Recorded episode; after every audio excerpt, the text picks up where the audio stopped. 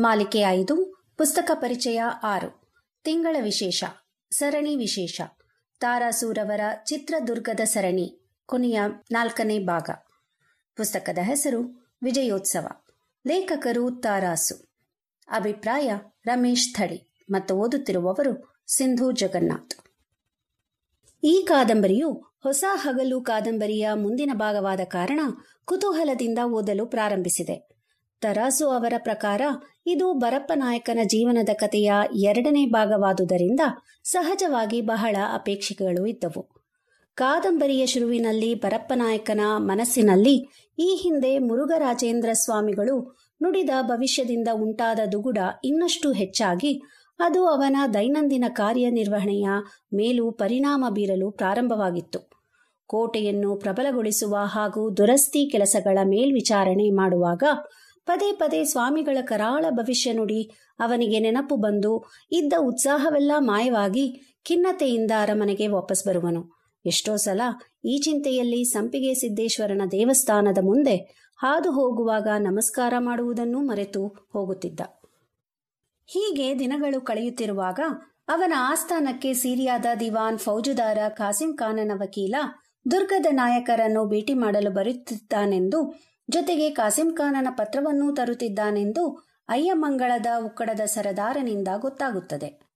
ತಕ್ಷಣವೇ ಪರಶುರಾಮಪ್ಪನವರು ಆ ವಕೀಲರನ್ನು ಮತ್ತು ಅವರ ಜೊತೆಯಲ್ಲಿ ಬರುತ್ತಿರುವವರನ್ನು ಸೂಕ್ತ ಮರ್ಯಾದೆಯಿಂದ ಜೊತೆಗೆ ಸರಿಯಾದ ಬಂದೋಬಸ್ತಿನಿಂದ ದುರ್ಗಕ್ಕೆ ಕರೆದುಕೊಂಡು ಬಂದು ಅವರಿಗೆ ಇಳಿದುಕೊಳ್ಳಲು ಯುಕ್ತವಾದ ಬಿಡಾರ ವ್ಯವಸ್ಥೆ ಮಾಡಬೇಕೆಂದು ಕೋತ್ವಾಲ್ ಚಾವಡಿಯವರಿಗೆ ಕಟ್ಟು ಮಾಡಿ ಆ ವಿಷಯವನ್ನು ನಾಯಕರಿಗೆ ತಿಳಿಸುತ್ತಾರೆ.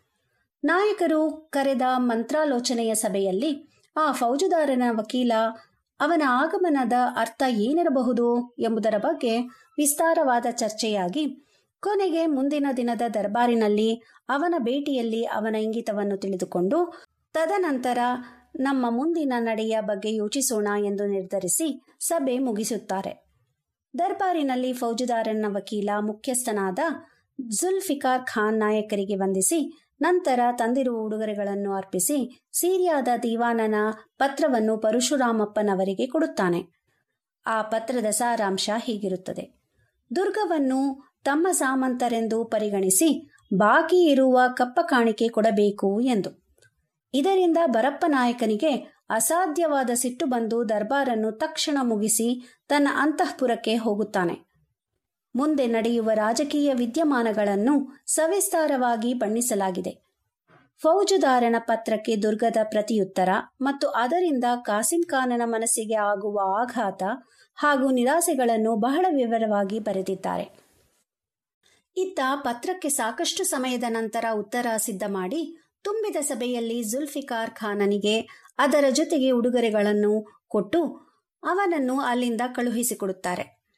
ಅವನ ಬಿಡಾರದ ತನಕ ಜೊತೆಯಲ್ಲಿ ಬಂದ ಪರಶುರಾಮಪ್ಪನವರಿಗೆ ಕಾನನು ಒಂದು ಮುಖ್ಯವಾದ ವಿಷಯವನ್ನು ಮರೆತೇ ಹೋಗಿರುವುದಾಗಿ ಹೇಳಿ, ಅವರ ಅಪ್ಪಣೆಯ ಮೇರೆಗೆ ಆತ ಮೆಹರ್ ಬಾನುವನ್ನು ಅವರಿಗೆ ಪರಿಚಯಿಸುತ್ತಾ ಆಕೆಯನ್ನು ದುರ್ಗದಲ್ಲೇ ಬಿಟ್ಟು ಹೋಗುವುದಾಗಿ ತಿಳಿಸುತ್ತಾನೆ. ಪರಶುರಾಮಪ್ಪನವರಿಗೆ ಇದರ ಹಿಂದಿನ ಹುನ್ನಾರು ತಕ್ಷಣವೇ ಅರ್ಥವಾದರೂ ಅದರ ಸುಳಿವು ಖಾನನಿಗೆ ಗೊತ್ತಾಗದ ಹಾಗೆ ವರ್ತಿಸಿ ಅವನ ಬೇಡಿಕೆಯನ್ನು ನೆರವೇರಿಸುವುದಾಗಿ ಆಶ್ವಾಸನೆ ನೀಡಿ ಅವನನ್ನು ಕಳುಹಿಸುತ್ತಾರೆ. ಮುಂದಿನ ಅಧ್ಯಾಯಗಳಲ್ಲಿ ದುರ್ಗಕ್ಕೆ ಅಕಸ್ಮಾತ್ ಆಗಿ ಫ್ರಾನ್ಸ್ ದೇಶದ ಜಾನ್ ಡೆವೋರ್ ಎಂಬ ವಿದೇಶಿಗನ ಆಗಮನ, ಮರಾಠ ಸೈನ್ಯದ ಪುಂಡರಿಂದ ಅವನಿಗಾದ ತೊಂದರೆ ಹಾಗೂ ಅವನ ಮೇಲಾದ ಹಲ್ಲೆ, ವೈದ್ಯರಿಂದ ಅವನಿಗೆ ಚಿಕಿತ್ಸೆ, ಅವನ ನಾಯಕರ ಭೇಟಿ ಹಾಗೂ ಅವನು ಗುಣಮುಖನಾಗಿ ನಾಯಕರ ಆಪ್ತರಲ್ಲಿ ಒಬ್ಬನಾಗುವುದನ್ನು ವಿಸ್ತಾರವಾಗಿ ವರ್ಣಿಸಲಾಗಿದೆ. ಇನ್ನುಳಿದ ಅಧ್ಯಾಯಗಳಲ್ಲಿ ಸಿರಿಯಾದ ಮೇಲೆ ದಂಡೆತ್ತಿ ಬರುವ ಮರಾಠ ಸೈನ್ಯದ ವಿರುದ್ಧ ಹೋರಾಡಲು ನವಾಬನಿಂದ ನಾಯಕರಿಗೆ ಬರುವ ಸಹಾಯ ಬೇಡಿಕೆ. ಅದಕ್ಕೆ ಅವರು ಸ್ಪಂದಿಸುವ ರೀತಿ ಯುದ್ಧದ ರಣತಂತ್ರ, ಇದರ ಮಧ್ಯೆ ಜಾನ್ ಮತ್ತು ಮೆಹರ್ ಬಾನುವಿನ ಮಧ್ಯೆ ಅಂಕುರವಾಗುವ ಪ್ರೇಮ, ಕೊನೆಗೆ ಮರಾಠರು ಮತ್ತು ಸಿರಿಯಾದವರ ನಡುವೆ ನಡೆಯುವ ಯುದ್ಧದಲ್ಲಿ ದುರ್ಗದ ಸೈನ್ಯದ ಪ್ರವೇಶ, ಜಾನ್ ತನ್ನ ಪ್ರತಿಜ್ಞೆಯಂತೆ ಮರಾಠ ಸೈನ್ಯದ ನಾಯಕ ಸಂತೋಜಿ ಫೋರ್ವಡೆಯನ್ನು ಕೊಲ್ಲುವುದು ಹಾಗೂ ಕಡೆಯದಾಗಿ ದುರ್ಗದ ಸೈನ್ಯ ಜಯಶಾಲಿಯಾಗುವುದನ್ನು ಬಹುವಿಸ್ತಾರವಾಗಿ ಬಣ್ಣಿಸಲಾಗಿದೆ.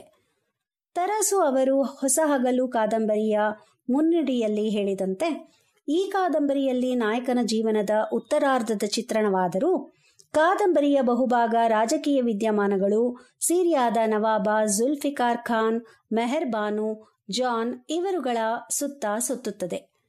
ಅಂತಿಮವಾಗಿ ಕೂಡ ಜಾನ್ ತನ್ನ ನಿರಾಶೆಯ ಕತ್ತಲೆಯಿಂದ ಹೊರಬರುವುದನ್ನೇ ವಿಜಯೋತ್ಸವ ಎಂದು ಕರೆಯುವುದು ಸ್ವಲ್ಪ ವಿಚಿತ್ರವೆನಿಸುತ್ತದೆ.